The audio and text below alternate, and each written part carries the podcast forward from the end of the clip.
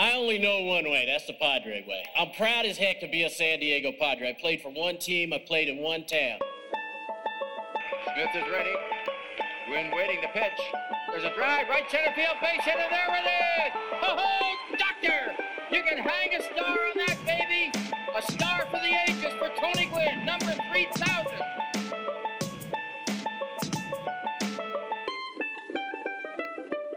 Broadcasting from America's finest digital studios, this is the 5.5 Podcast. Today, the guys are joined by Kevin Charity from Mad Friars to break down his top 30 prospect list. And you'll never guess who would not get Danny's vote for the Hall of Fame. Here are your hosts, Danny Ortiz and Eric LeBeau. And welcome back, everybody, to the 5.5 Podcast Off-Season Prospect Edition. Uh, we are back. I am your host, Danny Ortiz, alongside, per usual, big man Eric LeBeau. Welcome back, Eric. It has been a while. Yeah, it has been a while. Uh, we got a very special in studio guest with us today. Yes, that's right. That's right. The wife let him out of the house. We have Kevin Charity of Mad Friars in studio. Yeah, this is much better than the car. yeah, we, we thought about putting in the back seat like a taxi cab confessions. Prospect confessions. Yeah, and then we had the off-air confessions, and we thought maybe we'll just bring him in studio instead. Yeah, maybe not. So uh, Thanksgiving was this last week. How was your guys' uh, Thanksgiving weekend? Go ahead, Kevin. You have a family. You can go first. You have a family. No, it was good. Just a whole lot of nothing. Eating food, watching the Chargers, which was depressing. yeah. You're a Charger fan still? No, but Oh. it's depressing because they're actually kind of good, and it's it hurts. True. Hurts Are really they good? Aren't they only like 500? They're they're and we don't want to talk about Chargers too much, but I believe they're one game under 500 now, and they have a Although- week rest of the schedule. And I'm looking for their net to their inevitable loss to Cleveland this week or next week or whenever Yes. they play again. That's It's coming. It's Shout coming. out to our friend uh, Uncle Pimo, and I hope they lose to uh, who the hell they playing when he goes? Oh yeah, Cleveland, the Browns. Yeah. Our good old friend Patrick's going, and uh, I can't wait for that devastating loss. I would love I would love for him to lose that game. three hundred dollars well spent. Yeah, definitely, definitely. I can you can get like probably five or six nuts down at Adelitas for that. So I, A I week, a week's worth, five or six, huh? Yeah. I think I'm gonna open a GoFundMe page. yeah, you should. If you can't buy a van, go buy some nuts down at Adelitas. So uh, what'd you do on Thanksgiving Day? Uh, I just had my daughter, uh, got her all gussied up, had some turkey and some other non-keto food. Uh, enjoyed delicious uh, pumpkin pie, cheesecake, all kinds of sweets, and then uh, dumped my daughter on her mom. That was her problem the rest of the night, and uh, I took the night off. How about yourself? That works. I spent the entire four day weekend searching for a single fuck to give about what Keith Law thinks about Trevor Hoffman in the Hall of Fame. And I'm still not able to find one. Did you guys see all that shit that went down on Twitter this week? Yeah, it was a little overwhelming. It's Keith Law says, I don't, uh, Trevor Hoffman's not a Hall of Famer, and then it's just a shitstorm of comments from all kinds of uh, Padre uh, fan attacking uh, alleged blogger Keith Law. Yeah, yeah, good times. I mean, the whole thing is. I mean, we all know Keith Law's a dick, right? You, lo- Danny loves Keith. Law. I like Keith Law, but he is he's very snarky and he can be very very short um, and very mean to people on Twitter when uh, when they try to come at him, which is kind of entertaining because I like watching people get shot down. But yeah, he can be a dick. Yeah, that was that was pretty interesting seeing uh, him and uh, well Patrick Brewer and then David Dodd, Dallas McLaughlin got into it with him. I didn't see the McLaughlin stuff. I saw the Dodd stuff, which was incredible. yeah. So I don't I, I don't know. I think we all kind of I think Kevin and I stand in the same the same stance. You think Trevor Hoffman's a Hall of Famer? All Padre fan bias aside, Kevin Well, is he a Hall when you look at the Padre bias, it's it's obvious that people love Trevor Hoffman. He's the second most popular Padre of all time. I think that the mistake that people run into is that other people have differing opinions. Some people, I mean, a lot of the stat heads, the you know sabermetric stuff, they they don't value the save, and it's a valid argument. It, it does make sense, and there's a lot of people that you know, like I said, it, it, it's neither here nor there. But it's like if you're gonna argue with a guy who gets paid to share his opinion with baseball, to watch baseball games, to write reports, come up with a better argument than like, well, you, if you don't think that Trevor Hoffman's a Hall of Famer, you don't know what you're talking about. Um, mention the saves, the ERA, the adjusted, the the two-time runner-up for Cy Young awards, whatever it is, and that's just my opinion. I think he's a Hall of Famer, but I also probably overvalue relievers because if you look at even today's game, like look at the playoffs, the the relievers are dominant. I mean, if you look at these teams that were hoping they're getting 12 outs of their starters and then turning it over to their bullpen. if the trends continue for another, let's say another five or six years, I can make an argument that Andrew Miller is a Hall of Famer. Yeah, even though he's not a closer. Kimbrel right now. Kimbrel, Kimbrel is a Hall of Famer, is- and he's probably statistically, I don't have it in front of me, but he might be on par or better than Rivera. Yeah, I actually Eric and I had that uh, brief talk, but I've looked it up before, arguing with people about how good Kimbrel really is, and he's incredibly dominant. He's actually, I think, a little underrated. Yeah. Because nobody talks about him like they do Chapman and Miller, and he's Yeah, and, and the thing you have to realize is that I think one of the arguments that Keith Law put on Twitter was that um, he's a specialist, and that specialists aren't necessarily Hall of Famers. But I look at it in who's getting paid. So like Lenny Harris, who I think is the number one pinch hitter of all time, has the most pinch hits. you mean it's not the swing dog?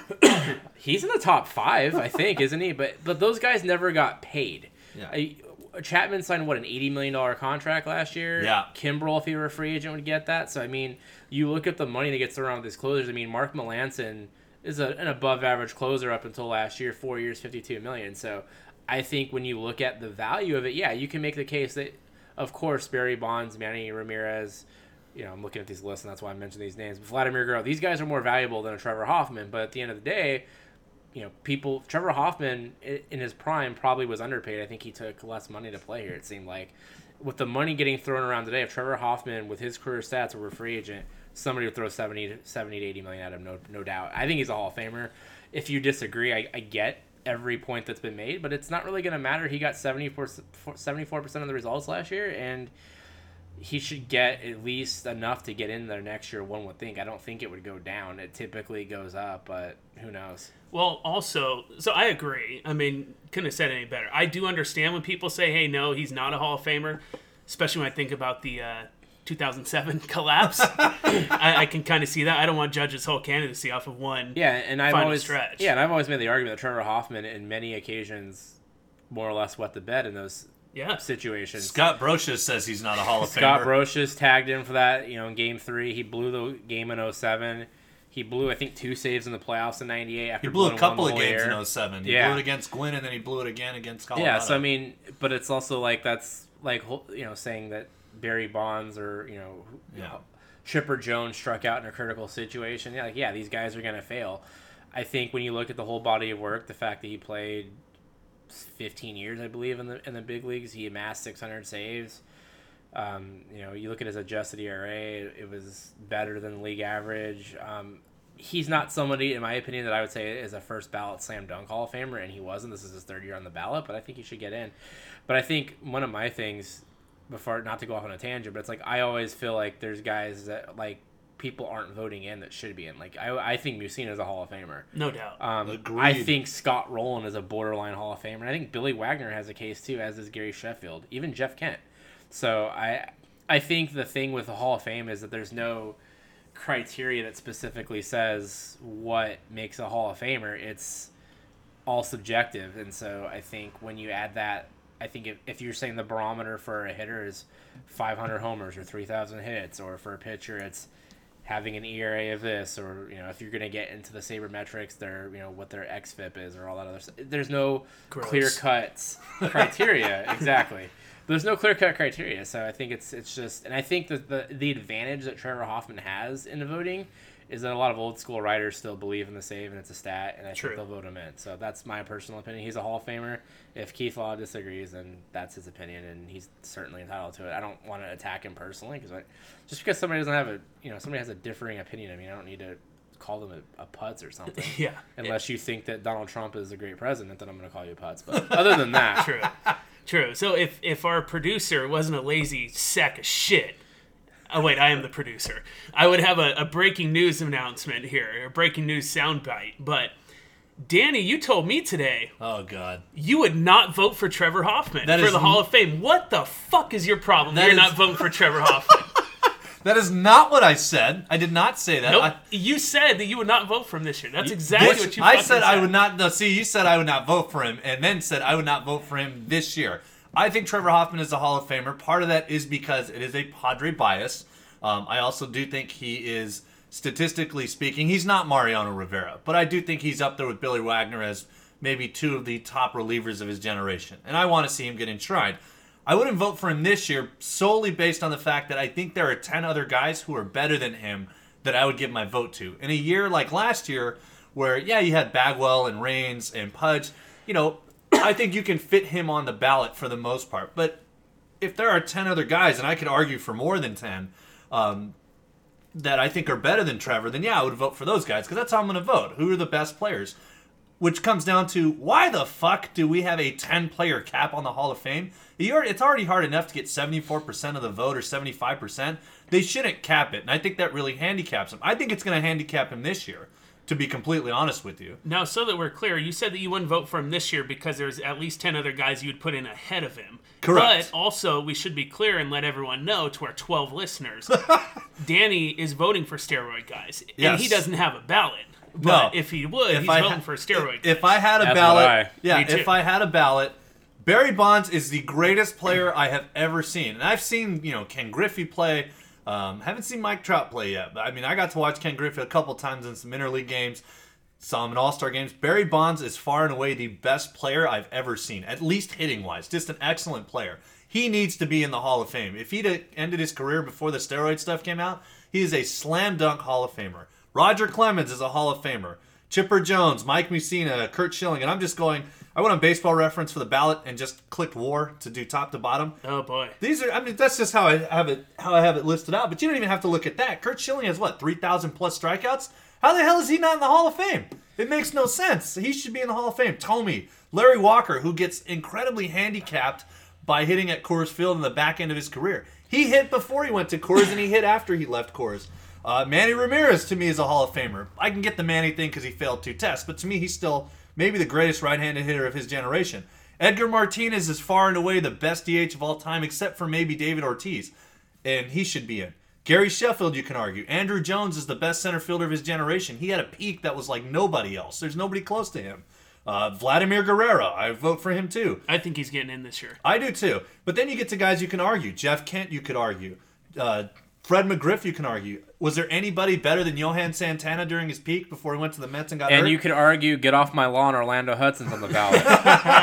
The O Dog. yeah, you Hell, can- you, I, I would even make a case. I mean, I, I, I see the stats. Jamie Moyer pitched a long time. Like, he did, but the I don't think he's a Hall of Famer. I don't but either. I think you can make an argument. he's a look at- hall of uh, very gritty. Yeah. You, know, you got Carlos Lee, who's in the Hall of Very Fat. Aubrey Huff in the hall of very dumb. Yeah. Carlos Carlos Lee has 70 grade boobs. So.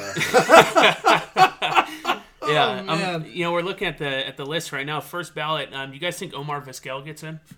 Yes, not, not eventually. Not eventually. I don't think he's going to get in this ballot. Yeah, me neither. How about Jim Thome? First ballot. Yes. I would hope so. 600 home runs in his career. I Yeah. think he's what fifth all time, fourth all time, something like that. Yeah, Right he's he played first base long enough to where I think he won't be handicapped for being a DH, which he pretty much was the majority of the time. How about uh, Larry Chipper Jones? Oh yeah, he's Yeah, Hall fucking slam. I would be interested to see who doesn't vote for Chipper Jones. I wish they would publish the Well, there, ballots. there's people. Well, there's a Twitter account that has a lot of them that publishes some, and they don't publish every single one, but the ones they get a hold of, they publish. But there's always these people that are kind of Mets they, they beat don't, writer? yeah, they don't they don't feel like anybody's a first ballot Hall of Famer. Which, yeah, Trevor Hoffman not a first ballot Hall of Famer. Won't argue there. But a guy like like Griffey uh, in their prime, he didn't get 100 percent of the votes. yeah, Yeah, Rick- how does that not happen? Rickey Henderson Rickey did Henderson, get 100 percent. Cal, like, you know. did Babe Ruth get 100 percent? I don't believe Did, so. Did anybody vote against Ted fucking Williams? Who would vote? It makes no sense. That's my other thing with the Hall of Fame is this dumb.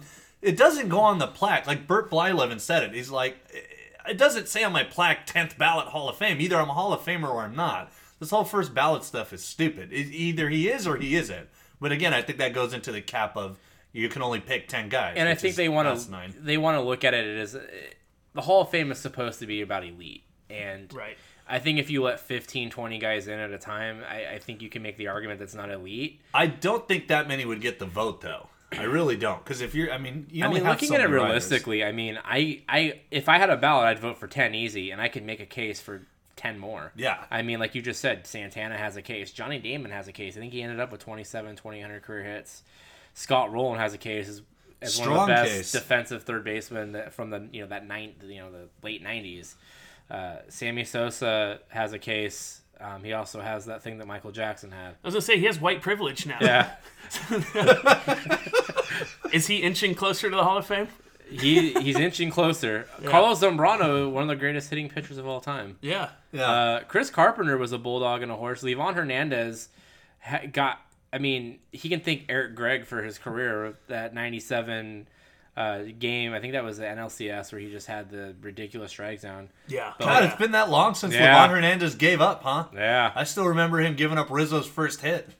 Oh yeah. I was at that game. Yeah, you were. How was that I, work? and if I had a vote, you know, hopefully at some point I'll be able to weasel my way into getting a vote in the media somehow to where I can vote in Bartolo Colon just strictly for breaking James Shields. Like that's one of my goals.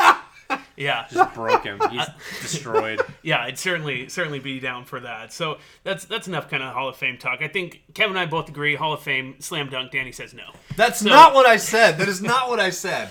I So said he's a Hall of Famer. For God's sakes. Anyways, so um, we we're happy to have Kevin in studio today. We're um, he just dropped his top 30 list. Check out madfriars.com. Find him on Twitter at Kevin underscore charity. Um, a lot of exciting things going on at at uh, Mad Friars. You guys also. Um, you guys absorbed a couple guys from Padres Prospectus. We have Marcus Pond and uh, Travis Barnett. Um, so I mean, what what kind of what stuff you guys got going on? There's not a whole lot going on right now, but The real Yeah. question is, are those guys replacing you, and there's something else going on that you want to break to us? oh, No, also not- breaking news: you're being replaced by Not that I'm aware Oh, of. well. Um, yeah, I mean, I think it's just a, a matter of us trying to fight, figure out ways to get more on-site coverage because we realize that that's kind of what the. I wouldn't necessarily say the other Padres blogs that write about minor leaguers are like competitors, but what we feel like sets us apart from a lot of the other people that do it is that we have on-site reporting. And so the thought behind it is that these two guys, Travis and Marcus, are doing a really good job of running Padres Prospectus. Everything I've ever read on that site was really good. And so it was more of like, I don't know who approached who or how that all went. That's more of a, a Conniff question than for me. But it gives us two guys that are close to one's close to San Antonio, one's in Fort Wayne. So it gives you the opportunity to have more on site coverage. I think Fort Wayne is always going to be a team that's interesting. They're going to have a lot of the you know the the J two class there next year, I would imagine. Um, and it's the first time they've actually added writers, or we've added writers since me. I was the last guy they added in 2015, so it's just So you're no longer fresh meat. I am no longer I am no longer uh, being hazed by Conniff and forced to do his bidding. So that's um, it, it, it, takes a burden off of me for sure. Well, that's good. You know, I, I gotta say, uh, Marcus with Padre when he was with Padres Prospectus, I'm pretty sure it was him. Um, he had an interview with Luis Urias that was excellent. It was really good. Yeah, good. I mean they do they do a great job. So I mean it's one of those things where yeah we definitely are stoked to have them. I know. Uh, I, I anything that makes their site stronger and makes it better. I mean I don't look at it as you know me competing against them or any of us. I think it's just all like we all just want to do each other you know do well by each other and.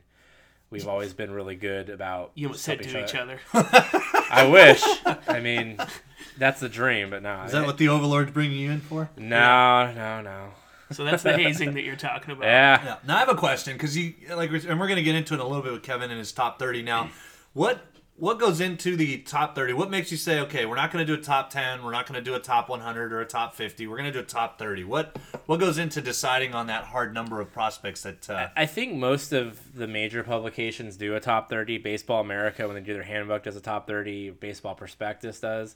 I think once you start, in most years, once you start getting beyond the 30, you're just really looking at kind of guys that are, you know, have a 5 or 10% chance of making the big leagues. That I just feel like in most years, and this year maybe we could have gone deeper, but I think it's just a good number. Plus, it makes it more difficult when you're writing it because every you have to I, I legitimately had like 60 65 guys that I was kind of going back and forth on and it settled on the 30 um, some you know like EVT does a top 100 and that's cool by them but I think doing that just kind of doesn't really seem like the best use of, of my resources or our time but you know to each his own um, not hating on them by any means but I think it's just it's just a good number where I feel like you get a good idea of what the depth is in the system but you know, everybody's got their own opinion. So, in terms of compiling your top 30, because the Padres right now are at a point where I feel like a lot of publications will say they have so much depth, particularly at the middle and lower levels, that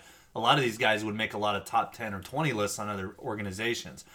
In terms of ranking these guys, how, how's the balance? Like, is it obviously there's going to be upside and ceiling, but there's also closeness to the majors. Right. How much is that weighted when you're filling out, particularly like the top ten? Because obviously that's the big part is the top ten. I mean, you want to look at everything. Um, I tend to look at ceiling a lot just because I it's great. Like there, and that's kind of what I'll get into. Like when you look at the bottom part of the list, but there's guys in the system that will make the major leagues. Um, Rocky Gale was never never considered a prospect, nor should he have been. But he made. That's your guy. leagues. Yeah. Yeah, I no, I, I'm like I'm I'm Team Rocky Gale. Like I will I will get his. Kevin went to portrait- Walmart and just got a bunch of pictures he took of Rocky Gale and Lake Elsinore and made his own Rocky Gale calendar. Twelve months of Rocky roads. 12 months of Rocky. Um, he's the greatest catcher in the history of, uh, of baseball. No, but I but I mean, when you look at guys like that, I mean, there's there's guys every year that come up, whether they're homegrown or you get them from another organization, that you're looking at this guy and like, how is this guy a big leaguer? But he's a big leaguer, and I think those guys ultimately, when you think about it, have more value than somebody that is this. They pay three million dollars for the Dominican and never gets above like Elsinore. I, Right. th- I think ultimately the whole point of you signing prospects is to is to either generate big league talent or use them as currency to acquire things that you need. I tend to give a little bit more weight to like just to kind of not to spoil it, but like a guy like Jacob Nix, I have him a lot higher than probably most people do because he ended up getting the AAA. He's closer to helping the team than say an Adrian Morejon. Maybe if everything goes right, Morejon's a better pitcher, but Nix is the likelihood of of Nix making the big leagues at this point is greater, and that's one of the things I look at. Obviously, if you look at ceiling, if a, if a guy just looks like he like a, like a world beater like Tatis, he's far away from the big leagues, I think. But you know, depending on who you ask, but you know, I, I tend to just look at what we think is you know what I think is going to be the who's going to have the most impact in the big leagues when they get there. Yeah, that makes sense. And and uh, by the way, you you mentioned him already. There's no surprise. I mean, I'm pretty sure if you have a top 10, top 30, top 361 prospect list, that Tatis is on the top. I mean, yeah, I think when you look at you ask every publication, you ask every evaluator, and you know I'm not saying that I'm in the know in, in terms of that, but I've talked to scouts at Elsinore and I've talked to people here and there, and uh, there's basically the consensus is the Padres basically if you start breaking their farm system in the tiers, Tatis and Gore are clearly above the others in terms of ceiling upside, all the things that you know give you a proverbial uh, prospect boner. Like those are the guys that are giving it to you. Um, then you go beyond, I think the next tier, which I think the three to like I'd say three to eight fall, and then you just kind of keep going down, and that's kind of how I look at the system. I think if everything like if this rebuild or whatever you want to call it works, Tatis and Gore are going to be your two of your stars, Right. Um, versus whatever else they have, whether that's you think Wil Myers is that guy or somebody else emerges or they make a trade or signing whatever.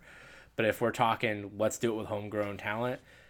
Gore is anchoring your rotation, followed by the other guys on the list, and then you have Tatis as kind of that, you know, that lineup stabilizer. Personally, Yeah, and, and we're not going to go down to um, you know list them off one by one, everyone on your on your top thirty that we're looking at here, but kind of a few to, to spotlight here. One in particular, he's been getting a lot of play in the Arizona uh, Fall League is Andres Munoz, Mexican, Mexican. Mexican Andres Munoz. There, I personally think his control's kind of hit and miss, but I wouldn't be surprised the kid the kid throws triple digits. I mean, upper nineties, he can sit. I wouldn't be surprised if he cracks the major sooner. I don't want to say like next year, but I think he can move quickly. I think with him, they're gonna kind of continue. It seems like they're gonna kind of continue to develop him as a reliever, which obviously means he doesn't really need to develop a third pitch. He doesn't necessarily need a lot of refinement. He's 18, so my guess next year is that he starts in Elsinore. Wow. So I, I and I, and I'm, I'm I don't have anything. I'm just speculating. I don't have any like inside knowledge on this specific thing. But I I'm curious. What I what I even wrote in my report on him is that what if they let him start? Just just let him go out there, throw him in Fort Wayne, let him throw three or four innings and see what he can do out there. I think the the thing with him is his command. If you look at his numbers in uh, Tri City, he walked. I want to say six guys per nine innings, something like that, really high. But his Wow. stuff is, you know, like you said, his, command in the fall league was far and away better than what I had I had seen just kind of in the little bit of video I've seen from him in Tri City. But he's 102 mile an hour fastball. His slider looked a lot, a lot really good in the fall league. So if he has that weapon and he can command two of those pitches, he's gonna be in the big leagues by as soon as next year. Yeah, I was gonna say, I'm thinking, and I was gonna ask you if you think the idea of like just because most times they'll let kids start until they can't start anymore, right? That's what they're doing with Lamet. He's, I think we all agree, at least Eric and I do, that he's probably gonna end up a, a high leverage reliever, Dinelson Lamet. But whereas Munoz, they're not even bothering. Do you think that's just to try to to try to fast track him up to the big leagues? Because It's a great question, and that's actually one that if we do some type of thing with Sam Geaney or, or you know we did a one-on-one Conniff did with uh, AJ Preller in the uh, in the in spring training, that'd be like one of the first questions I'd have down is like I'm because he's just one of those guys he intrigues me just because I can't remember them ever having anybody in their system that threw that hard. And obviously, velocity is king these days. And if you have a guy that's 18 years old that's flipping it up there at 102, maybe what if he just is throwing 99 but is, is can start and he can develop you know a third pitch or he develops a cutter he's a guy that i think i have him at i think 28 on my list so he's a guy that i consider putting higher i think there are some people that have talked about putting him top 10 which i think is a little bit crazy right now He's- That's a he- bit aggressive. yeah, he's for, a a, for a reliever, He's a pure reliever, but I mean, um, if you talk to other guys on the site, like John Conniff is not afraid to put relievers pretty high up. I think he had Trey Wingenter uh, at like 16, whereas David J, who's you know who I think when it comes to knowledge, they're two guys that their knowledge is vastly superior to mine. Um, David generally doesn't put relievers in his list, so it just depends who you ask. But for me, like yeah, he's a guy that could move really fast if he's exclusively a reliever. Now, did David J put out his top 30? No, so we're kind of staggering it out of the offseason. So Conniff went first, and then Travis put one up last week. Uh, mine dropped uh, last Wednesday, I believe. Uh, and I think the next one up is Ben Davy or Marcus, and then David J is slated to go last. So we kind of stagger them out just to give us some content during the offseason and kind of actually have something to talk about other than, you know, who they should sign and Trying Eric to buy a van. articles, trying to buy a van, trying to buy you know a Padres, you know anything. I Hey, know. uh, what about a Mad Friars trip to Adelitas? That sounds pretty good, right? yeah, if Conniff is fronting the bill, I'm down. Yeah. So another guy I want to touch on in the top ten. I think people kind of forgot about him. He had a nice little start for the Padres before getting sent down. Uh, Franchy Cordero, I noticed you put in the top ten. What's your thought on Franchy? And you know, is he somebody? Because I look at Pirela and think, yeah, he might last, but I feel like Franchy can be a, an everyday regular and left. Is that what? What's the the the idea behind putting him in the top ten in terms of His talent, he, he's I mean he, he he showed you like what he can do. He had a multi home run game when he came up. He had, if you count uh, big leagues and uh, El Paso, he had 20 triples this year, which is Wow. crazy. Damn. So Wow. the combina- the combination, and he had 18 last year, which I think was an organization record, and he broke it this year, I believe. I, He's a shortstop initially, right? He's a shortstop, just couldn't do it defensively. The game, I think, probably moved too fast for him. As you know, the reports I read, I never saw him play shortstop live. He looks good enough out in the outfield. The thing that I really like about him is he has really quick wrists, so he can really turn on balls. And um, really jacked him out of the ballpark, huh? yeah, I mean, he's got a guy that I think he's he's got emerging power. Ah, yeah, yeah, yeah. Shit.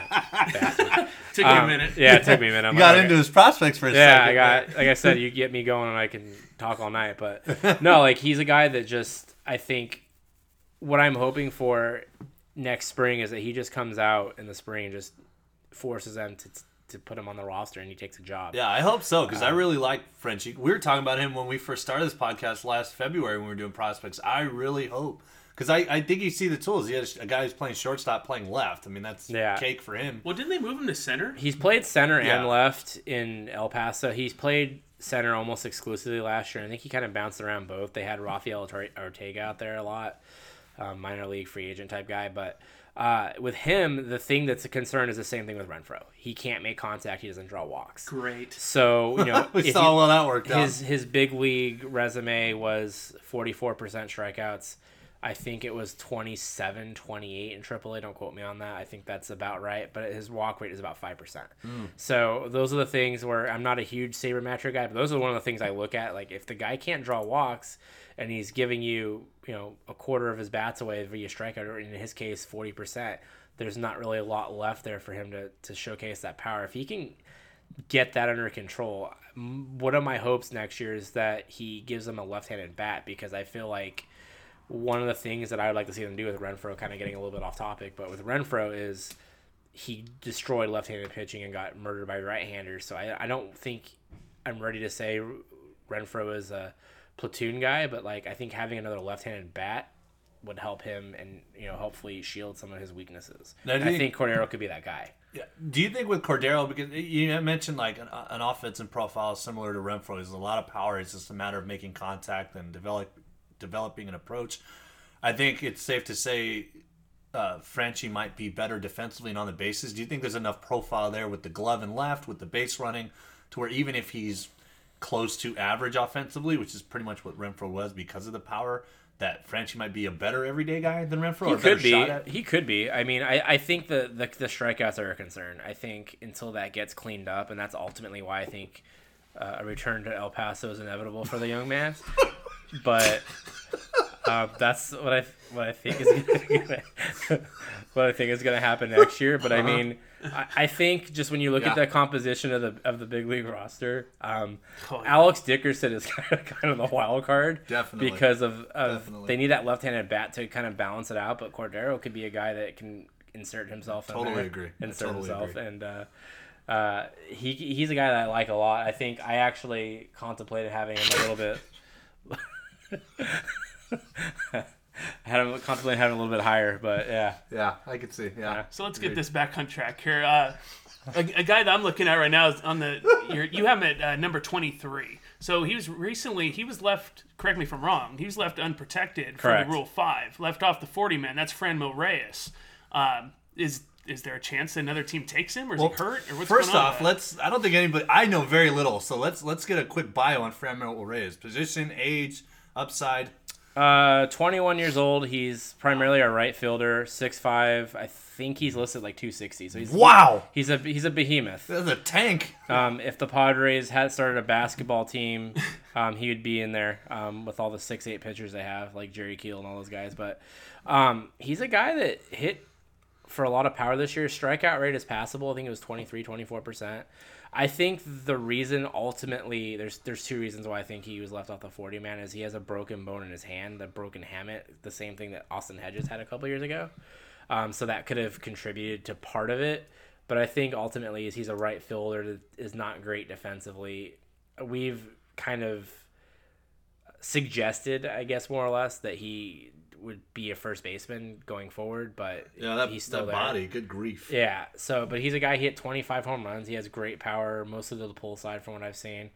Um, didn't hit for a high average, but he also didn't strike out a lot. So I think he's a guy where I don't look at batting average as being that important. That's really the only way I ever look at average is like, well, if he's if he's striking out. But he's a guy that has 20 to 25 home run pop and could be more. He's a guy that I said I, I know we've talked about him before on previous podcasts where I think he could be the right fielder to the future if everything went right. But he's kind of more of a wild card just because I think more or less he doesn't have a defensive position. I think if he could have played center or had a little bit more athleticism, they would have they would have uh, protected him. But personally, I don't feel like he's the type of guy that typically gets gobbled up in the Rule Five. I feel like those guys are more like the guys that can play center or that have that one loud tool. Yeah, he's got power, but I don't think his power is like a Jabari Bat Blash, or Jabari Blash legitimately has like seventy power, but has like you know a twenty five or a thirty hit tool. you know? Yeah, and that makes sense. And a lot of people were freaking out, like, "Oh my God, we're gonna lose him." I mean, he's a halfway decent prospect. We're gonna lose him, but people don't rec- don't realize the casual fan that the team that claims him, they have to keep him on the forty man all Right. year, And on th- the twenty five. Yeah, right? it's 25 man. I think a lot of people. I, I was more surprised that they didn't protect Gerardo Reyes, who is the, Right. the reliever at Elsinore, who hit, who hits like 98 on the gun. even Also 100. Mexican. also Mexican. I believe. I think he's Mexican. I don't. I don't know. Yeah, he's Mexican tonight. Yeah, but uh, Oh, but I mean, throwback to our original podcast episodes. Everybody's Mexican. they Yeah. went back to like they. they I mean, they s- s- protected Brad Wieck and uh, who's the other guy they protected? Uh, another reliever. I can't remember his name's escaping me right now. But I wasn't surprised that Reyes uh, wasn't protected. But yeah, I, I think ultimately they have right now. I think nine or ten outfielders, and they have. I mean, he's basically. Personally, I probably would have done Blash to keep him, but I still think the organization wants to see what they have in Blash, and I think there's similar offensive profiles, and I just don't think there's there's room on the forty man ultimately. Well, the point that guys like uh, Marver in particular, David Marver, Change of Potters was, was making was that like we have we there's a few players on our 40 man. They're they're dog shit. I mean, let's face it. Jankowski, Dead weight. Flash. Like, there's a lot of guys on there that are trash, and I don't. I mean, I get not protecting, but at the same time, Yeah, and, and, and I think y- y- we fans may view them as trash, but I mean, I think they obviously think if you start dissecting their forty man, I think they want to give Javier Guerra another shot. right? Um, he's a guy that I've seen him at Elsinore multiple times. I've th- I think I've seen him play at Elsinore more than anybody over the last two or three years. And the guy is amazing defensively, just can't hit. And then you have like Jose Ruiz, who touches 100 miles an hour, former converted catcher. They seem to have invested a lot in, has big league time now with that one token. Yeah, I was say he had. came up, didn't he? Yeah. Like a minute. So I mean, they have other guys on there like like Jankowski is a guy I could see them trading, but I think ultimately it's just right now they next year is going to be I think a year where you're going to have to see them make some really tough decisions. and Chiefly, do you add Anderson Espinoza to the forty man if he hasn't pit thrown a pitch in two and a half years? I, I think that'll be a slam dunk. Yes, I think. Yes, people, of course, but. I mean, you still have to make that it's, decision. it's a question. Yeah, I think what people forget is that you know, yeah, you have a lot of these prospects. The chances of somebody taking Fran Franmil Reyes, just because, like you said, the profile is coming off of injury. I think he still hit 25 home runs. I just looked him up. Um, yeah, it seems right. yeah, but you know they, they have to think of the major league roster too. With Blash, you got a guy who's got options. Jankowski has options. Jankowski can play all three outfield positions at a plus, and he's also a plus base runner. So it makes sense, even though Plus, think. as of right now, it seems like they're going to tender Matt Szczur a deal, and I think with Reyes too. Um, the the the most important stat is he had 103 RBIs. Yeah, well, that's not important to me. but, nonetheless, uh, Kevin wants me to strangle him and throw him out of this uh, studio. Gotta get those ribs. Yeah, Got to get those ribs. yeah. man. This isn't famous Dave's, buddy. You gotta eat. yeah, so big boys got to eat. yeah, but I mean, I could I could see why they keep some guys because, like you said, they have a major league team to worry about. I don't think Franmil Reyes is even if he gets taken, he's coming back. I don't I don't think a team's going to be able to hide him. And I think that was their logic, and I think you know it's it's always easy to second guess something, but I think that's the, the logic is that hey, this guy we like him, but he probably can't stick on a four, on a on a twenty five man roster all year. That makes sense. No, here's something I want to ask because you brought him up, uh, Anderson Espinoza. So, I mean, I'm, I'm not glad. I was kind of surprised. He's number seven on your list. And, you know, you mentioned earlier, going back to what you're saying about, uh, you know, you like to see about how close they are to major leagues. I mean, with him, he didn't throw a pitch this last year. He's likely not going to throw a pitch this upcoming year. I'm, I'm kind of surprised to see him in the top 10. What was your what was your thoughts behind that? He's still talented. Um, I, I think Tommy John isn't the like kiss of death it was ten or fifteen years ago. Yeah, but two years without throwing a baseball? I mean, you know, Quantrill missed some time too um, with it and is still looking pretty good. I think just from what I saw at the Futures game, man, 98 mile an hour fastball, a ridiculous curve. You know, his stuff is the best in the system if healthy, bar none. If Anderson Espinoza was still was healthy last year, I don't give a shit what his numbers are. He's gonna be probably number three on my list. Yeah, I was going to say him or Gore in terms of assuming he was healthy. Right. Him or Gore. So I mean, my logic is that he's he's gonna come back in 2019. He's gonna be 21. As long as the velocity and everything is still there and the command is there, he's still a guy. I know Conniff, for example, dropped him completely out of the top 30 just because he Wow. doesn't know what he has in him, and it makes sense. That's my boy, Um, Overlord. Yeah. So Not my boy. I do the same thing. And I, and I, and I get that. And I, my whole thing with prospect list is like this is my logic, and if you have other logic, it's cool. But the, my logic is he's still a talented player. I, I think he can bounce back from that injury. He's still only gonna like I said. I think I just mentioned it, but he's gonna be 21 when he comes back. He's gonna be right where he should be age wise.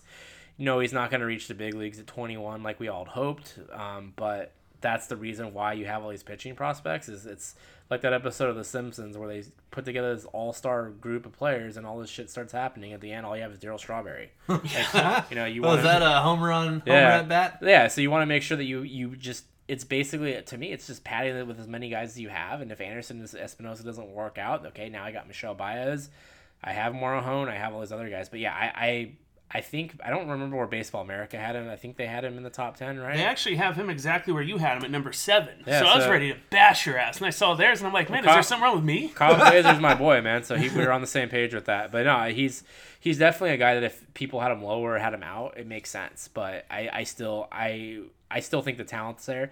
And like you said, even if let's just say he can't start anymore, I mean that repertoire in the bullpen is going to be filthy. Um, he's a guy I think at worst, if if healthy, if he doesn't blow his arm out again and doesn't have uh, multiple arm injuries, he's a guy that at worst is a high leverage reliever. He's a you know can be the, the closer, which I think Baseball America has him at Yeah. in their 2021 roster. Right. Which, if you go back and look, if you go back and look at like the projected 2016 lineup, it's gonna make you want to slit your wrist. but I'll yeah. grab a knife over here. Yeah, seriously, but no, he's a guy that I still I still think very highly of. Well, you know, uh, keeping on the page of uh, Tommy John, Chris Paddack, you have him at 19. Um, is he He's like a how Tony Gwynn close? prospect. yeah, how close is he? I don't know. Back. He's so he, I know he was throwing bullpens and instructs. Um, they opted not to, to to have him participate. One of my things that I would like to see that I because the, the the scouting report on him has been his fastball's pretty good, but it's not like amazing. But his changeup is like ridiculous. Fastball changeup, put that guy in the bullpen and see how fast he gets up here.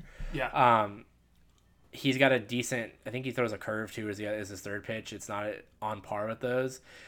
I would imagine he starts back at Elsinore, but I think that changeup is supposed to be just a filthy pitch. If you look at his stats in Fort Wayne and uh, whatever the Marlins team was, the low A team he got before he got traded, his stats are like video game like. People couldn't touch him. Oh yeah, there's like he didn't give up a hit for like six years. Yeah, like it, it- like it's it's crazy. I think guys hit like 128 off of him. His stuff is really good. Um, again, uh, like I said, I'm not. I don't shy away from the Tommy John surgeries because I, you see guys Clearly. recover from all the time. Clearly, um, you know, um, I read the arm by Jeff Passan, so I consider myself an expert now. So.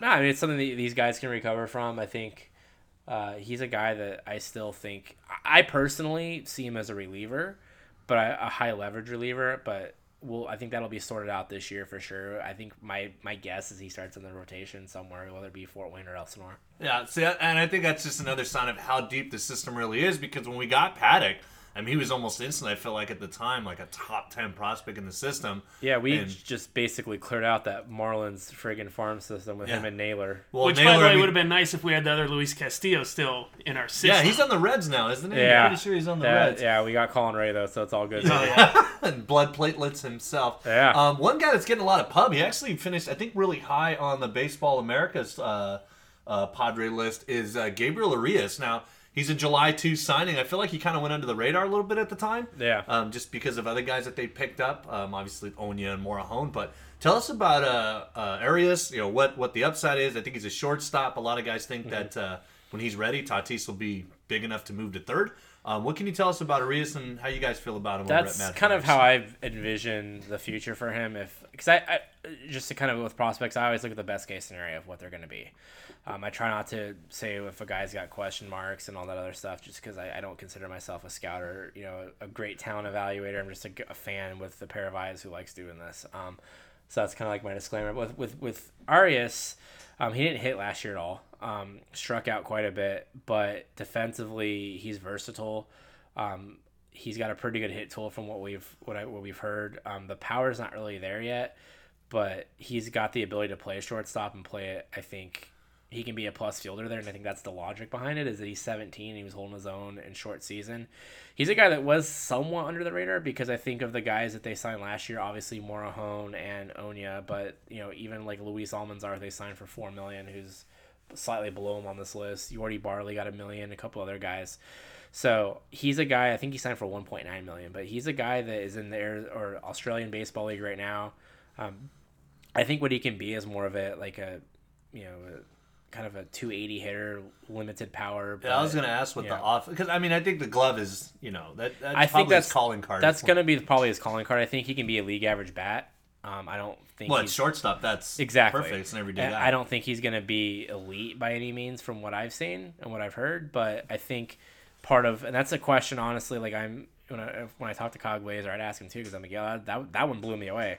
I'm just curious what what you guys have heard or what they've seen on him. I what I will Nothing. say, That's why yeah, I'm asking you. You're the insider. yeah. here. What I will say about him is that at the futures game or the on deck game, or whatever the fuck it's called now, um, uh, Chris Kemp, when somebody in the local media asked him, I, I can't remember who, but somebody asked him like, "What player are are you most excited to see?" And you know, obviously the natural answer would be Tatis, but he actually mentioned Gabriel Arias. Wow. So the organization's super high on him.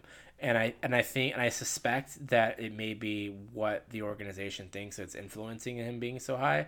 I had him at 20, I think 21 or 22, 22. 22. Yeah, 22. So I know I kind of went back and forth with him and, Ru- and Esteury Ruiz, but yeah, he's a guy that I think can be a, an above average shortstop when you factor the glove, the hit, you know, the speed.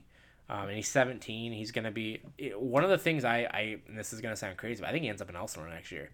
Um, just because of the sheer number of middle infielders that, that are going to be eligible to play at Fort Wayne dude's got to play somewhere. I mean, I don't really need to see Javier Aguirre for junior season there. So let's let's give let's give Arias a crack. You know, it's a hitters league. I don't really feel like And they're aggressive with their guys anyway. yeah, they're really aggressive. I don't feel like there's a huge differentiate you know differentiation between Fort Wayne and, and Elsinore anyway. So I don't feel like Tell it's the owner be- that when Tatis skipped Elsinore. Yeah, True. I'm a little still. I mean, it, yeah, I just wanted to see him play one. So did I. I was a little chapped. a Yeah. little chapped. I was a little, I was a little taken aback by that, but yeah.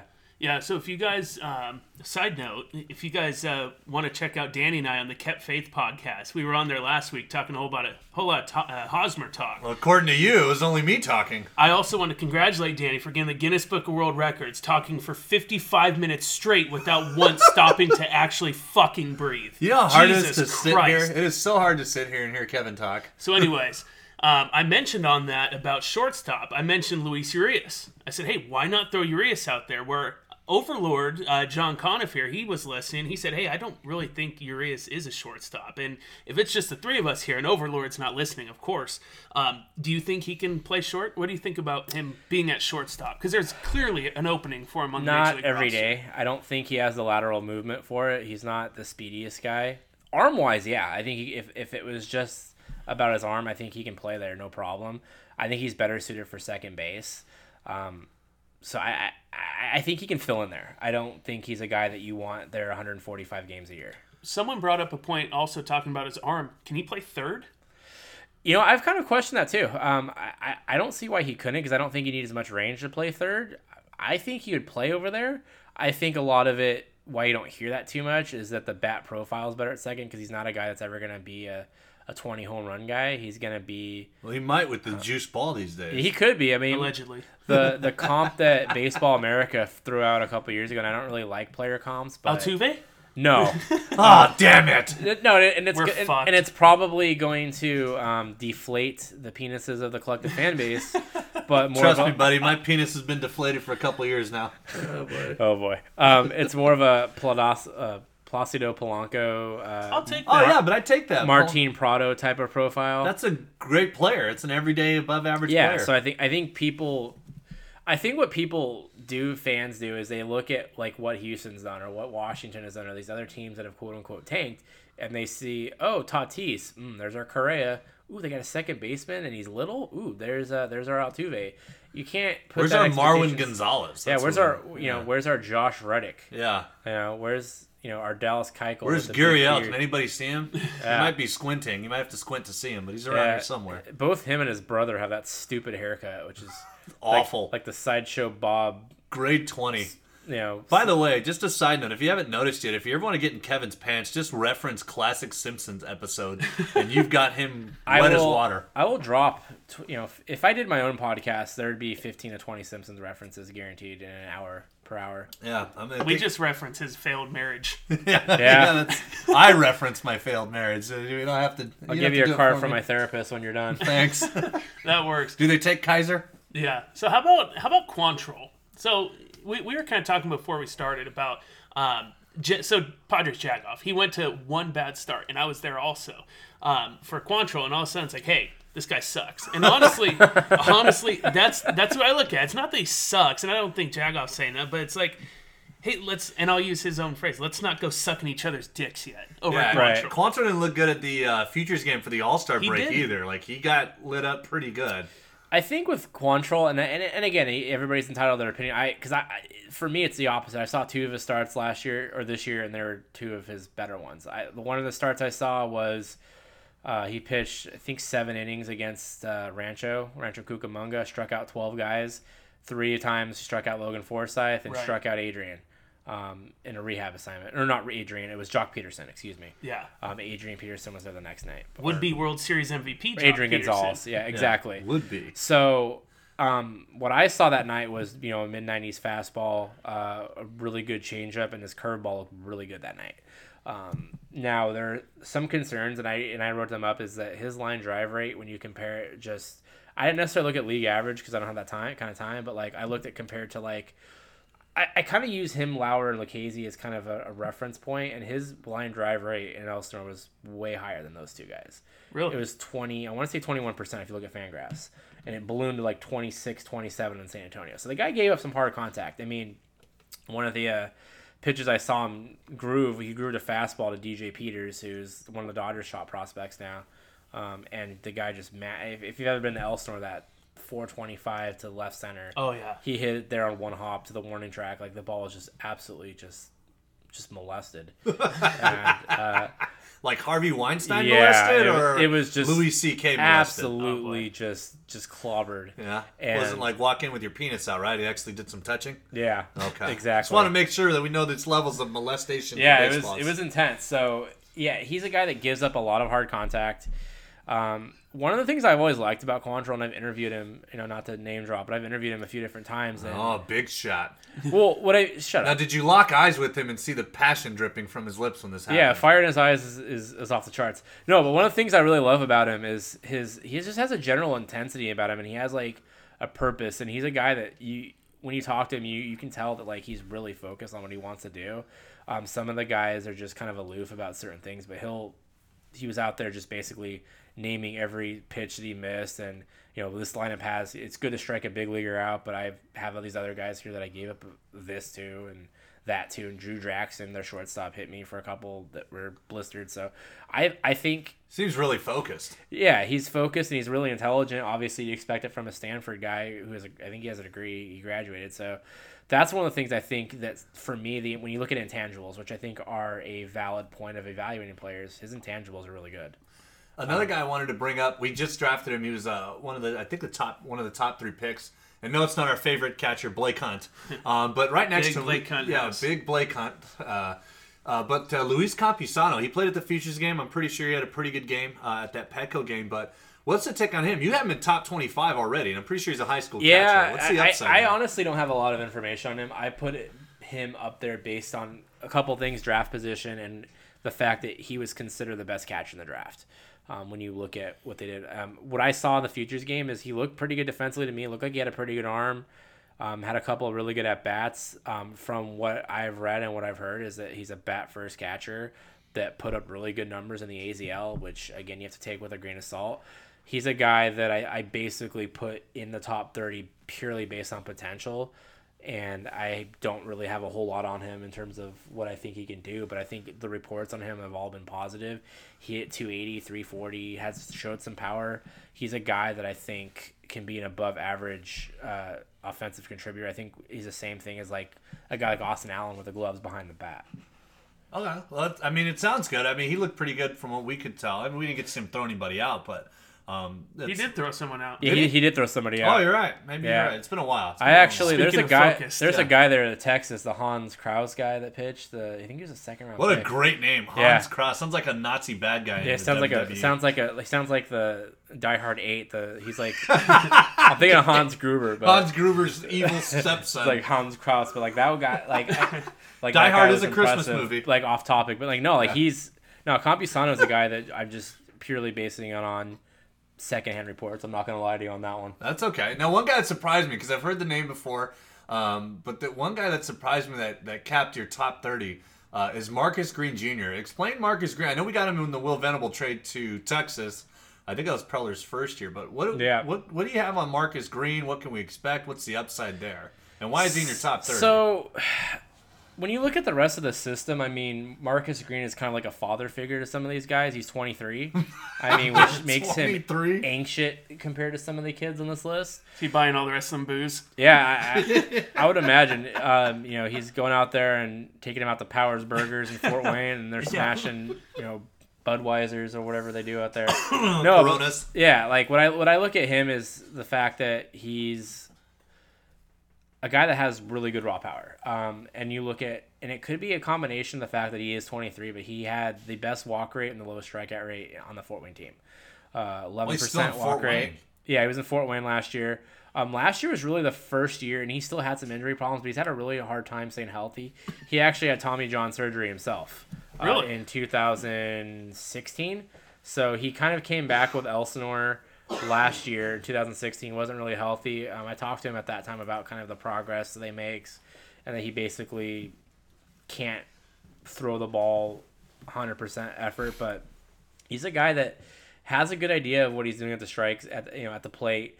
Um, defensively, he's probably a work in progress. He has a pretty good arm. I think he threw out 32% of base runners. That's which, real good. which Yeah. is pretty solid. Um, he DH'd a little bit because they had other guys. They had AJ Kennedy up there who was on a kind of honorable mention list I did. But he's a guy I think that can hit 15 to 20 home runs a year. And I think he's a guy that has an idea of what he's doing at the plate. And I just, he's a guy that I don't think anybody else will have on their top list. I know some of the guys will talk about him. I just, I really like his game. Is his ceiling? Do you think is his ceiling like everyday regular catcher? I think so. I. I think he could be your everyday regular. I think, to be perfectly honest, he may fit the profile of a backup catcher better because I think the profile tends to be a guy who has a little bit of power and can hit. And but I think he's a guy that could play every day because I think he's got a good idea of what he's doing at the plate. Strike, you know, when you look at the strikeout rate, the K, you know, the walk rate, it's pretty solid.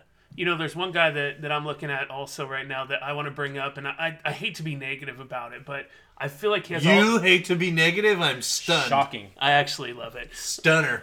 I've been waiting for this fucking guy to put it together, but and I know you guys aren't about you know bashing prospects over at Mad Friars, but Michael Gettys, uh, dude, what? Like we went to spring training and this guy's just jacking bombs like In all batting day. practice. Eh, Well, yeah, batting practice, and then he goes in the game, he looks like shit. Now we know he's an 80 body. We already know that. You, Yeah, you made that very clear off air. Th- that guy is, uh, he's cut. Um, let's just say that. But like, is he ever? Is, is he ever gonna put it together? I don't know, and that's kind of that's the concern. Um, when you look, eh, just to give you kind of a, an example of why he's such an enigma, I went to the game on July third. The pain in the ass Fourth of July, eight thousand people were at the Diamond or whatever it is. Oh my god. Yeah, it was packed. Um, and so I actually they put us down in the seats with the scouts, which was kind of cool. And first at bat, crack, 425 foot home run, just bomb to left. Second at bat, uh, he hits a he just kills a ball to left. I think it was caught, but it was just absolutely murdered. Gets a ball hit to like you know medium depth center field. Throws a one hopper to play. Throws a guy out. Um, steals bases. Um, has a nine pitch walk. This guy's got if we're just talking on talent and upside alone, Gettys is in the top five. I had Gettys actually ranked number five last year in the system. Um, Wow. yeah, I'm a big Gettys guy just because I think if he can put the tools together, he's never gonna hit for average. He strikes out way too much, and his strikeout rate is alarmingly alarming. He was actually a DL stint at the end of the season, kind of in August, I think, or late July, saved him from a 200 se- uh, strikeout season. Wow. Um, 37% K rate, almost 38% in Elsinore. And I- and, and that's repeating it. That's the concern. The What you see is the fact that he's got a 70 arm. Um, that's the grade that, you know, Fangraphs has him, and it's legit. The guy, if he can put together, can hit 30 home runs, hit 240, and play a gold glove caliber corner outfielder, center field, be above average out there. The guy's tools are, are off the chart. That being said, yeah, if you can't make contact, you can't. If you can't make contact in the Cal League, you can't make contact in, in the big leagues. Yeah, not at all. And like he does, he does flash of tools. That guy went up to quite a few Elsinore games this year, and I've seen him, you know, steal bags. I've seen him hose guys at the plate, but then I've also seen him swing and miss at a 55 foot curveball. Yeah, he seems really also susceptible from what I've seen is like the fastball in kind of around like the in around Titties. the titties. Yeah, the Like, tits. the I believe that's called a letter high fastball. the tit high fastball. Like he I'm down Weinstein. Yeah, he, he he had trouble kind of making contact on that, but I mean, I don't know where the other guys are gonna have him. and I can't remember where Conniff had him off the top of my list, but he's a guy that his tools are there. He just needs to put together. I think what they're gonna do this year is he's gonna go to Double A and it's sink or swim time. Like you got to figure this out because you're too talented to to hit 250. I mean, with 100, I think he had 194 strikeouts this year, just God. a second in the league to DJ Peters. So yeah. Yeah, and tit high fastball means two completely different things for Gettys and the guy at number 15, Josh Naylor. so Naylor, right? We, we got him from from the Marlins in that Right. you know that Cashner trade that we were talking about earlier, and and we were talking a little bit today. You know, when we were talking earlier about. I mean, he he's more athletic than people give him credit for because of his size. Right. I mean, do you do you see him moving moving up? Is he returning to San Antonio? Or Yeah, it it seems uh, like that's where he's going to end up. Um, Uh-huh. the thing with Yeah. the thing with Naylor um, is Yeah. he. I don't want to compare him to Sean Burroughs, but like Oh, oh God. boy. where, where I'm oh. going with that is he, PTSD. you can tell this guy's got power. You can watch him in batting practice, and it doesn't necessarily translate to the games. He hasn't had that big season with the with power where you're like, damn, we this guy's arrived, and this is a guy that's gonna hit 30 home runs. but What's it's- holding it's him there. back from that? Because the power. I mean, he went yard at Petco in that first prospect Yeah, game to left. I don't know. Holding him back? I don't know. I, I think his approach at the plate. Um, at the beginning of the season, I'll tell you, it was just uber conservative, where he was striking out, looking at pitches. I think part of it is he just kind of goes with the pitch, and he doesn't necessarily try to. He's not pull happy. Um, if you every home run I've ever seen him hit has been to the opposite field, but like when you watch him in batting practice, he's clearing that wall in Elsinore. Um, I I think it's hard to say. I think part of it is just he's has an idea of what he wants to do at the plate, and he, he has his zone set up. But I think he just just kind of just tries to make hard contact. I don't think he's necessarily trying to to hit, to hit the ball out. Um, his approach is good at the plate. I think he, the guy can be a good offensive player, but I think being the fact that he's only going to profile as a first baseman, he's got to start hitting some home runs. Yeah, I was gonna ask. Do you think he's more of like a slice and dice or slash type player? Do you He's think he's looked at- stay sharp on the line drives, or is he just gonna start, you know, start stabbing home runs into the left field fence or right field fence? No, I mean I think he's definitely got a good cut at the plate. Um, he mean, no, but I mean he's a he's a guy that I think it's hard to say with him because I think he he's he's hit. He he had a really good year at Elsinore before. he had a good year. I'm being uh, talked to with a knife at my throat right now. So um, call help for help now. But- one. but he's a guy that I think can hit for power. He just hasn't showcased it in games, like I said. And I, I don't really know. I don't really have the secret remedy to that. Um, and that's kind of why I have him down. I think I have him at 15. He's a guy that I think just hasn't maximized the best of his ability. And I don't know if it's work ethic. I don't know what you want to call it. It's definitely not the diet. Yeah, I mean, and that's a concern that maybe comes up later as he gets older. You know how that affects his body, but I think he could stand to probably get in better shape. Not I, like I'm one to talk, but We're not I'm- playing I'm the last- baseball. We're not I'm professional I'm the fattest guy in the studio right now. So I mean, Oh, I- thank you. Like I Yeah, don't, well, thanks. Yeah. but, I mean, I go by chins, so I have those chins here. I don't necessarily go by pounds. I Yeah. go by chins. Do you think do you think Naylor ever sees a ever sees the light of day outside of a prospect game? Like, do you think ever throws on a Padre uniform outside of like a September call up, or is he just showcasing himself for twenty nine other teams? I, I personally think, and it, it, it depends. Um, Because I don't think If- Aaron and I have talked. I don't think he ever makes it to the If- Padres. That is, I if- think he makes it, but not as a Padre. if Wil Myers is entrenched in first base for the near future, and, they, and if let's just say they go out and they just for whatever reason sign Eric Hosmer, he's done. I think he's a guy that probably is best suited as a first baseman DH, unless the DH comes to the National League. I personally, I think he's a guy that I could see them using as currency to acquire something else. I feel like he's uh, Dan Vogelbach. That Yeah, and that's Cubs actually uh, that's Yeah. actually what I was thinking in my head before you said it. I was like, that's a good comp. He's a guy that's a big, kind of burly first baseman. He's not really big. He's only six feet. Um, he's not tall. like a Rusty Staub type. yeah, I mean, he's but he's a guy that I think he can hit. I, I I think the question is, is he a guy that hits 15 home runs? Is he more of a um, like Mark Grace type, or is he a guy that blossoms into? I think Well, that depends. Is he taking a drink before he steps up to the plate? I don't know. gets behind the wheel. I mean, the the inevitable comparison he's always going to get it because of his size is Prince Fielder. I Yeah, mean, that's never gonna happen. and that's no. Yeah, and I don't think he's But- ever going to be that dominant, but I think he's a guy that I, I think ha- the thing I will say about Naylor, I think people give him a lot of shit for his weight and whatever it is, but he has an idea of what he's doing at the plate. He's not a dumb kid. Well, it's kind of. I think he's got it. I think there's some questions about his character, the knife incident, but I think that's just kids being. He was 18. It's people need to let that go. It's like he's not doing anything else stupid that we know about. Yeah, I need to cut that shit out already. Yeah. Um, now Yeah, with with, with Naylor, with Naylor, it sounds like he's built like Prince Fielder, but the offensive profile outside of this year is more like Yonder Alonso, which I know gives people the shivers. Yeah, that's what it sounds like. That's yeah, that's really not a bad comp. Yeah. I mean, I I, I line can, drives, contact, line drives, idea at the plate. contact. gap power. Um, he's a guy like Yonder. If he can figure out how to tap into it, he's got it in him. I mean, Yonder kind of last year tapped into his power, started hitting more fly balls, and all of a sudden, you know, we're Padre fans are second guessing himself and saying, "Why do we ever let this?" Not this go?" Padre fan. No, I, I was. my whole thing is once I made my bet, I lie in it. Like just you know, there's certain trades like I at the time was really happy when they got Matt Kemp and Oh, me too. like, Yeah, we all I were. mean, I was like, every trade they made that offseason, kind of getting off topic, but every trade they made that offseason is like, oh, okay, but fuck, there's a risk to that. yeah, and the that's Max Fried, Grandal hurts. Yeah, the, the the Max Fried. I one was really like, miss ooh. Joe Wieland. Yeah, Yeah. like the, when they made that trade, I'm like, ooh, Grandal could break out though, mm, but we need an outfielder. Okay, okay, Wieland, uh, Zach Trey Turner.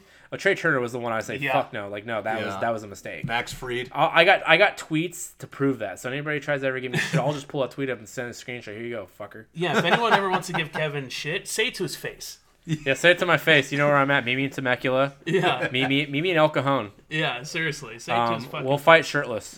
oh, I don't want to see that. sell tickets. That'd be great. Yeah. Yeah. So, So- is this going down at Pacers or No, it's gonna go down at the. what uh, titty bar is this titty fight happening? It's gonna be at the Grand on uh, El Ca- on uh, West Main Street in El Cajon. We'll fight in the parking lot. okay. And if, if they don't accept you, I'm sure Little Darlings in Lemon Grove. Hey, will. what we do is we go, we fight, we throw a couple couple punches, and then we walk across the street and go have a meal and at Golden Corral. That works. I will be there throwing ones onto the stage. Yeah. Trust me. So as we're as we're kind of as we're kind of uh, winding down here, we're about an hour and eh, about an hour and five minutes here. Um, we're looking here. If I have a few questions here, um, Franchy has seen major league time, and that's as I'm looking through the list. That's the only guy. That's yeah, that's that's it. Other than Franchy, if you had to pick one, who do you think we'll see in the majors first? Not necessarily who will be the best. Who will we see first? Lucchesi. Lucchesi, I think, is a dark horse candidate for the rotation. Oh, that was my pick. uh, Um, breaking out through spring yeah, training. I mean, he's a guy that, and it depends what they do this offseason. Right now, if you look at the rotation, um, it's Clay Dick, it's uh, Lamet, and it's Perdomo, and then it's question marks. well, you got um, the Strahm kid from the You Royals. got Strahm, you got Erlin, you got Rea, but you don't know where they're going to fit. So they're going to be in the market for one, if not two, starting pitchers. But Lucchesi, I think, is perfectly capable of going in and beating any of those guys out for a job. Um, I think inevitably what happens is he goes to AAA and he kind of figures stuff out there and sees sees if he can pitch in that really just kind of a horseshit of an environment for pitchers. But um, he's a guy that like I think he's the most big league ready. And then if you look at kind of down the list. Um, from there, there's not. Really, I mean, I guess I'd have to go De Los Santos at and Yale, who have it uh, at 18, and then I have. Uh, uh, I'm drawing. I'm on a brain fart right now. Uh, well, De Los Santos. Lauer. Um, Oh, who okay. Yeah, I was think gonna say I'm surprised. Like close. Lauer, I would I would think he'd be right behind. yeah, Lucchesi. he's the guy that think. I think Lucchesi has more upside. I think Lauer's just. I think his best case scenario is he's an average. Just he's kind of like I feel like he's Wade LeBlanc. he, he's a five like he's girl. be that bad. Like you know the girl is like she's not the most pretty girl in the world. But, But you guys clique. like you know you look at her she doesn't disgust you and that's ultimately what Lauer She'll is gonna sometimes be. fuck you. yeah This is how I hope a woman thinks about me one day. Yeah, good luck with that. Thanks. Uh, okay, so also we're looking at this, and let's take Tatis out of the equation. Who has the most power? Just raw power. Fuck. Uh, you know, I'm gonna have to go with my boy Hudson Potts, man. That came out Really? of, and that came out of nowhere. I mean, him or Franmil. I mean, because the Hudson Potts thing came out of nowhere because what they said, uh, you know, when I say they is what you know, prospect writers, media, whatever you want to call it, is that he's a guy that could hit for average, but they don't know what the power is. And he had 18 home runs in the second half of the Midwest West the Midwest League, which is not a generally not a very good hitters league, and so he's a guy that has a, immense power. Um, Austin Allen's another guy that I, I, I like a lot. Um, guy I had in the mid teens, um, just like uh, you know Jerry Seinfeld, but uh, you know, Woody Allen. yeah, like he's a guy that hit. I think 23 home run. uh, So he, I know he hit 20. He's third in the Cal League. I know that 20, 22, 23. Don't quote me on that on the numbers in front of me. But those guys, he's another guy. Those guys I say have the most power. Aside from when you start looking at kind of you know another guy, Brad Zunica didn't crack my top 30. Oh, that's that uh, guy is- Eric's guy. Eric That guy is Zunica. that guy is Tank. yeah. Those those are probably the four guys I think that come to mind. The rest of it's kind of guys that are in the AZL that we really haven't seen too much. So this is my last one. Of the guys on the list, and even guys that you think have some upside but didn't make your list or your uh, your honorable mentions, What starting pitching prospect do you think breaks out this year that really rises up the ranks in terms of being a, a top prospect? Ah, that's a good question. Starting I mean, pitchers. I mean, I think we know I Burgos mean, will jump, but I think Pedro Avila is considered that a guy. I don't necessarily think he's the best pick because I did have him on the list. Um, when you look further down, Lu- Luis Patino, who was in the AZL, um, had a really good year, mid '90s fastball, good looking breaking ball from what I've heard. Um, David J saw him, saw one of his starts out there and, and seemed pretty high on him. Uh, when you look at like what they had, I mean, they had guys that like in a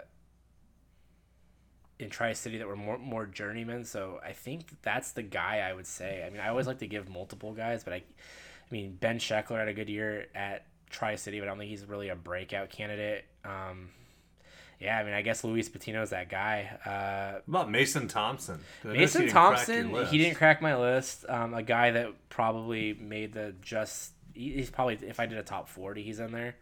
Um, he just didn't pitch a lot last year, and I think other guys did, and they just their performance surpassed his. Doesn't mean I don't think he's a good prospect, but he's a guy that had some forearm stuff, some minor stuff happen, and ultimately he's a guy that just I didn't see enough of.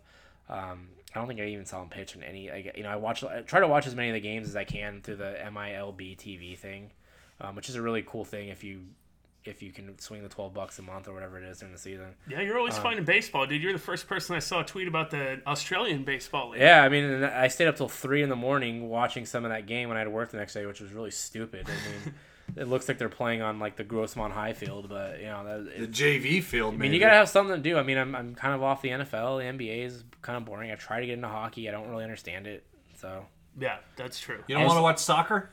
No, I'm not Mexican, so Well, I am, and I don't watch it either. Now, now, one thing that, that I wanted to cap it off with is um, you had a cool feature on the end, uh, Big Leaguers Someday. So you had one, two, five guys um, that you think one day will be the, you know, in, in the big leagues. Not the best. I mean, I'm looking at AJ Kennedy. He hit what, 108. 169? 108. Um, I think he slugged 182 last year. Um, no, he's putrid offensively. So th- the logic behind it, and that's kind of what I said at the beginning, is that you have guys that crack the big leagues, whether it be the Padres or what other team, every year. Like, how the fuck did this guy make the list? Like Rocky Gale. like Rocky Gale, like and it, it's perseverance, it's knowledge, it's other other intangible factors that go into it. So a guy like AJ Kennedy, for example, every pitcher, every prospect that the Padres have have like Reggie Lawson went on record after tin one of his best tin cap starts and basically praised AJ Kennedy like first. Um, he's a guy that can't hit. Um, but if he can hit 220, he's going to find his way into a big league roster because he's smart, he's good defensively, and pitchers like throwing to him. Um, there's guys that have carved out major league careers as that guy, the quintessential backup catcher. No, he's not a star. I'm not saying he's going to be the star of the 2021 Padres, but he could be the backup. You look at a guy like Robbie Portis, Portisky, I think is how you pronounce it. I just like him because his first, you know, syllable of his last name is Pod. So um, That works. so 25th round pick out of McNeese State, um, a guy that just was happy to play Division One ball um, when he was drafted. Is the story I heard from Chris King, their the the Dust Devils announcer, and he's legitimately got like 80 grade speed. So think of him as Terrence Gore if the Padres are good again. He's the guy that's going to come in off the bench. He's going to pinch run for Josh Naylor, and he's the guy that's going to be able to make some stuff happen on the base pass, play center field, get in the games late. Like a Gerard Dyson type. Yeah, exactly. Gerard, Dy- he's not a guy. Again, I'm not saying this guy is the leadoff guy of the future, but you're putting your comp, you're putting together a 25 man roster. You got to have backups. You got to have guys that are specialized roles. I mean, not saying that I don't think he's going to be anything special, but he's a guy that I think can crack the big leagues based on one tool, which is speed. Yeah, and I thought it was interesting. I, I saw him on there. Now, last time that we had you on the show, you let me know who Rod Boykin was, and I never heard of him. And I was looking at Robbie Podorsky. I was like, who the hell is Rod- Robbie Podorsky? Rod Boykin is that's he's in the he's a top five prospect in terms of names. Yeah. Um, you got Henry Henry, who is a narrow miss. You have uh, Hank squared. Hank squared. You have like a guy they have a catcher first name named Blinger Perez. Oh, that's great. Oh God. I just picture him just coming out and throwing like uh, the big chain necklace, like throwing diamonds out as he hits home runs. But no, like like Rod Boykin's another guy that probably would have cracked this. But yeah, I mean, there's there's just all these kind of obscure guys that I think all have their place in the organization. Um, Robbie Porteski is just a guy that I just like a lot. So you, you threw out 30, top 30, five honorable mentions. I don't see Boomer White anywhere on this list. Boomer White and Albert Martinez were very hard, difficult uh, omissions from this list. Um, Boomer Why is White. that? Alberth? Oh, just Albert? Did they Alberth? like? Did they Alberth? add an H just out of nowhere? Was it a Yeah, his typo? parents can't. It, what happened is he was supposed to be named Albert, and his mom had a like, his name's Albert. so that's kind of how that happened. The doctor in the Dominican Republic just No, no dental down there apparently. No, Boomer White is. Uh, I mean, he's probably gonna be applying for jobs at like Enterprise Car Rental. I mean, he's out of professional baseball, tenth round pick, and you. I don't know. He was just drafted, right? He was drafted in 2016? 2016, and he's Got to be makeup issues, dude. we can speculate. I don't know the exact answer, but I mean, if you're a tenth round pick is akin to being a thirtieth round pick. I mean, guys get drafted there because the first ten rounds count against the cap.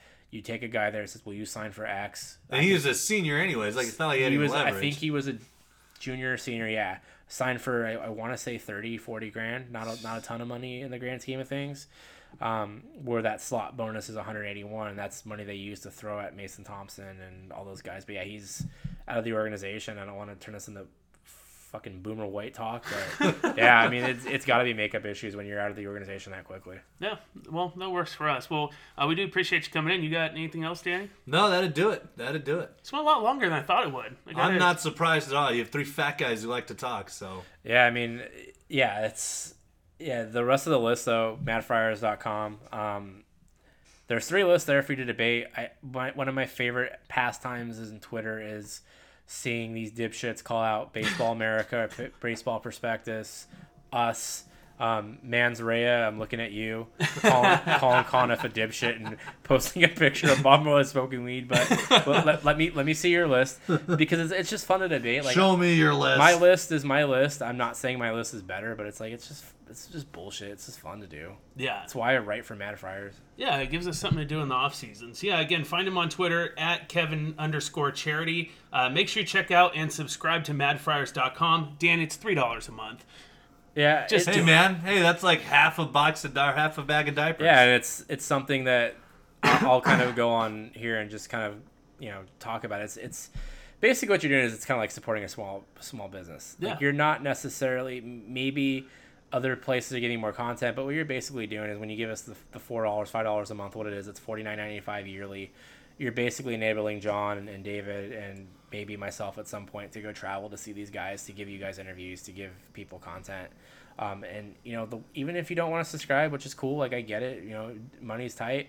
Every day you're gonna get a free summary of, you know, the of, of the system. You're gonna get names and you're gonna get stats, and I think it's just if you're a Padres fan, especially with the fact that 2018 is gonna be another you know colonoscopy of a season, um, you're gonna need Checking something for prostate cancer yeah, again you're, this year. you're gonna need something to kind of keep you from swallowing a shotgun bullet. So I think that's at least, at the very least, just make sure you go on there every day during the season and you get a report. Um, we also have some stories that are coming up in the off season. Um, we should have a. We're gonna sit down uh, with Kyle Glaser um, at some point to kind of talk about his top ten, and I'm chasing another kind of where are they at now story that I don't want to spill the beans on, but oh, that sounds really um, interesting. yeah, that's something that I'm, I'm trying to get done. Um, kind of align schedules, but yeah, it's I like those types of things, I, even though they're cheesy. Um, so yeah, Cool. Where are they now? That sounds cool. yeah. I mean, I wrote one the first years at Mad Friars with Tim Stauffer and Josh Geer going to Sugarland, uh, playing for the Skeeters. Um, Nice. you know, Stauffer and making it back to the big leagues at that at the end of that tail end of that season. So I think those types of stories are always cool. When you, and that's kind of why I think we like minor why I like minor league baseball is you just the odds are stacked against these guys. It's just kind of cool to see him make it. That's why I like Rocky Gale so much. Nobody who the fuck gave that guy a chance to make the big leagues and hit that home run and looked like he had four orgasms simultaneously. While you had four real orgasms simultaneously. Yeah, Exactly. Seriously. Well, hey, thanks so much for coming in. We appreciate it. Um, we'll check in with you guys at some point. Hopefully, I mean, can someone sign a goddamn contract or make a Jesus. trade? uh, Doug Fister is off the market. Oh He's the Ranger. shit! Yeah, well we're, we're fucked. Yeah, I'm, I'm I'm hoping there's some sort of big trade for the Padres. 'cause I'd like to do an emergency pod, quote unquote. But um, we'll see. And uh, before we get out of there, I want to say you are very welcome to Padres Twitter. If you guys have not noticed, uh, Mickey Koch has started a podcast. So he kind of put out there and asked, "Hey, uh, can anyone help me with starting a podcast?" I guarantee I'm the only one that slid in the DM. So you guys are welcome for that. Um, we'll check in next week. Make some fucking trades. We're out of here.